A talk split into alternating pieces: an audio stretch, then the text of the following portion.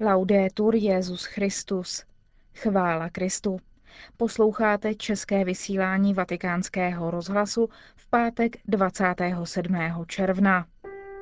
Benedikt XVI. dopoledne přijal v Klementinském sále na oficiální audienci pracovníky římského vikariátu, aby se rozloučil s kardinálem Ruinim. Ruinim. Svatý otec také přijal na audienci biskupy Hongkongu a Maká v rámci začínající návštěvy Adlimina čínských biskupů. A v druhé části uslyšíte pravidelnou promluvu otce kardinála Tomáše Špidlíka. Hezký poslech vám přeje Markéta Šindelářová. Zprávy vatikánského rozhlasu. Vatikán. Benedikt XVI. dopoledne přijal v Klementinském sále na oficiální audienci pracovníky římského vikariátu, aby se rozloučil s kardinálem Kamilem Ruinim, generálním vikářem jeho svatosti pro diecézi Řím a arciknězem Lateránské baziliky, jehož rezignaci z důvodu dosažení předepsaného věku přijal. Na jeho místo jmenoval kardinála Agostina Valínyho, dosavadního prefekta nejvyššího tribunálu a poštolské signatury. Jeho novým prefektem pak jmenoval arcibiskupa ze St. Louis Raimunda Líburkeho. Benedikt XVI. kardinálu Ruinimu veřejně poděkoval za službu, kterou vykonával od roku 1991. Inteligence a moudrost, to byl talent kardinála Ruiniho, který vložil do služeb papeži, církvi a svatému stolci, řekl Benedikt XVI. na adresu odstupujícího generálního vikáře. Přínos kardinála Ruiniho, s nímž jsem při mnoha příležitostech, zejména na tématech diecézních sněmů a námětech, jak odpovědět na hlavní pastorační výzvy v kulturním a sociálním kontextu Říma spolupracoval, byl zásadní, ocenil ho svatý otec.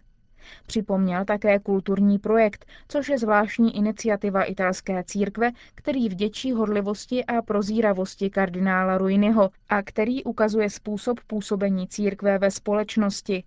Tato aktivita také vypovídá o příkladném otevření novým iniciativám a současně věrnosti magisteriu církve. Papež obrátil svou pozornost také k posledním rokům minulého století, kdy byl kardinál Ruiny povolaný v roce 1991 Janem Pavlem II., aby nahradil kardinála Poletyho.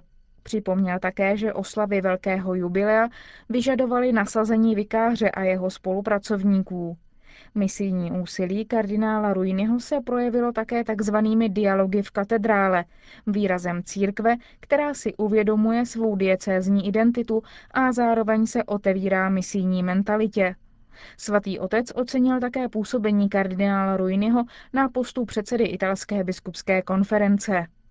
V druhé části promluvy pozdravil svatý otec nového generálního vikáře, kardinála Valínyho, Ujistil ho, že od dnešního dne se za něj bude obzvláště intenzivně modlit, aby ho pán obdařil potřebnou milostí pro poslání mu svěřené. Agostino Valini se narodil v roce 1940. V Neapoli absolvoval teologickou fakultu a knižské svěcení přijal v roce 1964. Poté studoval na Lateránské univerzitě církevní právo. V roce 1989 ho Jan Pavel II. jmenoval pomocným biskupem v Neapoli. O 11 let později se stal biskupem v Albánu a od roku 2004 byl prefektem nejvyššího tribunálu a poštolské signatury. Kardinálem ho v roce 2006 jmenoval Benedikt XVI. Svatý otec dnes také přijal na audienci biskupy Hongkongu a Maká v rámci začínající návštěvy Adlimina Apostolorum čínských biskupů. Všechny aktivity církve musí mít evangelizační charakter a nemohou být oddělené od závazku pomáhat každému setkat se s Kristem ve víře, řekl v promluvě k biskupům.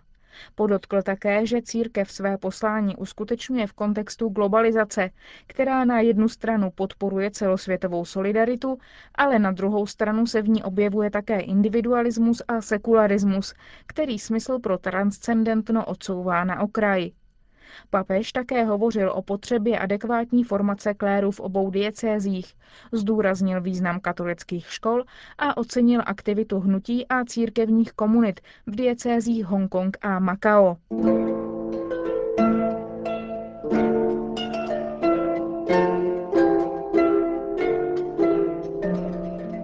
Nerozlučitelné manželství. Pravidelná páteční promluva otce kardinála Tomáše Špidlíka. Mezi biskupy na synodě byla diskuze o potížích, jak uplotňovat církevní zákony v dnešním sekularizovaném světě. Jsou tu stále konflikty na poli manželské morálky. Jeden z účastníků zakončil debatu žartem. Zrušme manželství jako samostatnou svátost a přesaďme je k svátosti pokání. Vždyť postačí svátosti šest. Bude jenom jedna potíž. Nahané muž říká ženě má sedmá svátost. Nebylo by důstojné říkat mé pokání. To, co je tu vysloveno žartem, se však v jiné americké debatě předložilo ve formě návrhu, který chtěl být vzat jako vážný.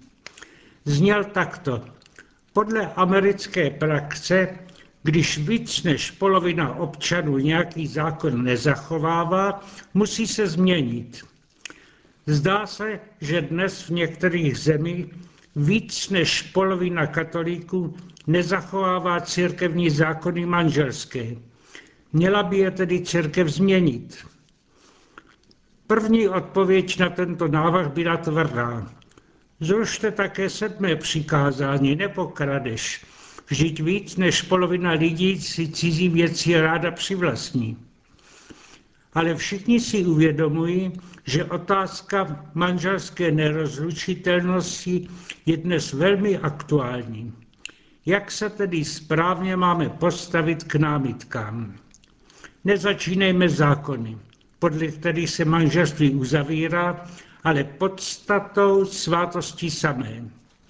Jejím pevným základem je láska muže a ženy, láska konkrétní, potřeba vzájemné pomoci po dobu života na zemi. Snad by k tomu stačil pouhý příslip. Opravdová životní pomoc musí být trvalá, proto si ti dva odpřisáhnou před oltářem. Tím se stává svátostí, to znamená, že i Bůh sám ji zaručuje tomu pomoc svou milostí. V této souvislosti otázka rozluky zní jinak. Může nějaká lidská autorita pohlásit, že přísaha daná před Bohem se nemusí dodržet, že nemusíme splnit to, co jsme takto slíbili? mohou zlepšené zákony ospravedlňovat křivo přísežníku. Ti, kdo se rozlučují, se ovšem ospravedlňují snadnou argumentací. Vždyť já jsem si nikdy tak vážně nezavázal. Vzali jsme se v kostele, protože je to zvykem. Opakovali jsme předepsanou formuli a podepsali formulář, ale oba jsme si byli dobře vědomi, že se rozejdeme v případě, že to nepůjde, že se nedokážeme shodnout. Nikdo, koho tedy falešně neklameme, když teď žijeme každý po svém. Tato situace ovšem nás staví před velmi vážný teologický a morální problém. Bylo manželství opravdu platné? Byla to svátost? Uveďme jiný případ analogický. Vedle svátosti manželské se v církvi také udělí svátost kněžství. Představme si lehkomyslného mladíka, který vydrží na oko upřímně v semináři, dostane od biskupa kněžské svěcení, ale on sám nemá úmysl být knězem. Je jeho kněžství platné? Jistě ne, ale dopouští se hrubého podvodu proti církvi a proti Bohu. Byly takové případy i ve spolupráci s tajnou policií a víme, jak je máme posuzovat. Bylo by upřílišené srovnávat s nimi ty, kteří se lehkomyslně sezdávají v kostele. Přesto však se jejich případy musí brát velmi vážně. Nezní nesympaticky, když řekneme, že musí snoubenci před svatbou chodit na katechismus ale zůstává vážná povinnost kněží, aby se přesvědčili, jsou-li si budoucí novomanželé dobře vědomi, co manželství před církvi znamená a k čemu se zavazují ti, kdo je přijímají. Neplatné svátosti nepřinesou boží požehnání, vždy jsou boží urážkou. Ale přejdeme teď k dalšímu stádiu. Dva se tak lehkomyslně vzali. Dnes muž žije s jinou ženou, ale zvážněl a má úmysl svůj život napravit. Řekněme mu, navaď se k první manželce. Odpoví, to je absolutně nemožné, ani ona by mě zpátky nepřijala. Ale když vlastně bylo mé první manželství před Bohem falešné, neplatné, nemohla by mne církev úředně rozvést a já bych se nyní upřímně a platně oženil s druhou ženou. Některá manželství se v církvi skutečně prohlašují úředně za neplatná, ale děje se to zřídka. Římský úřad Sákara Romana Rota tak postupuje jenom z vážných důvodů a žádá velmi solidní důkazy. Kdyby stačilo, jak si někteří myslí, jenom osobní prohlášení, že se poprvé zavázat nechtěl, kolik lehkomyslných by nezaváhalo, aby to prohlásili. První zlo by se chtělo napravit druhým. Co má tedy dělat ten, kdo už žije v druhém neplatném manželství a má skutečně dobrou vůli dát své svědomí do pořádku před Bohem a církví? V tom případě je opravdu jediná cesta pokání.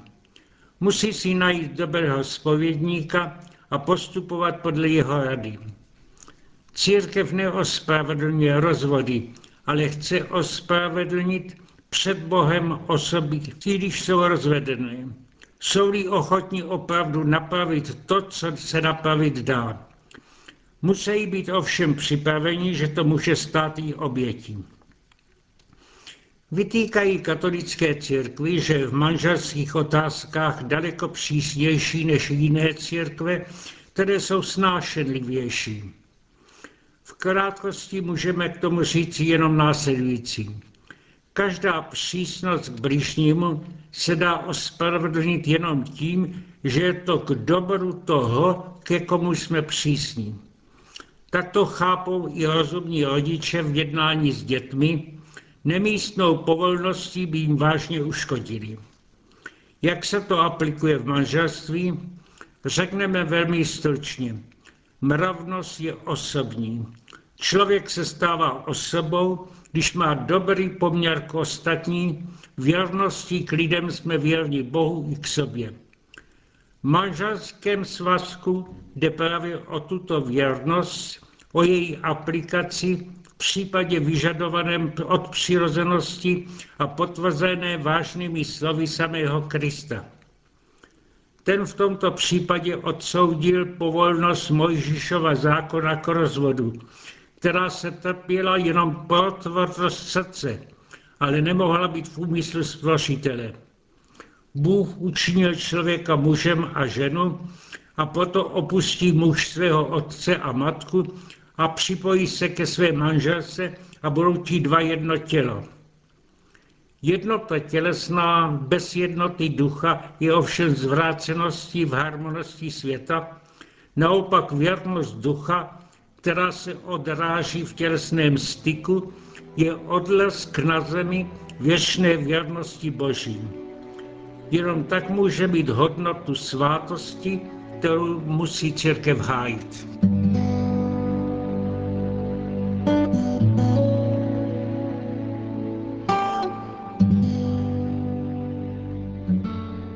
Slyšeli jste pravidelnou páteční promluvu otce kardinála Tomáše Špidlíka a s ní také končíme české vysílání vatikánského rozhlasu.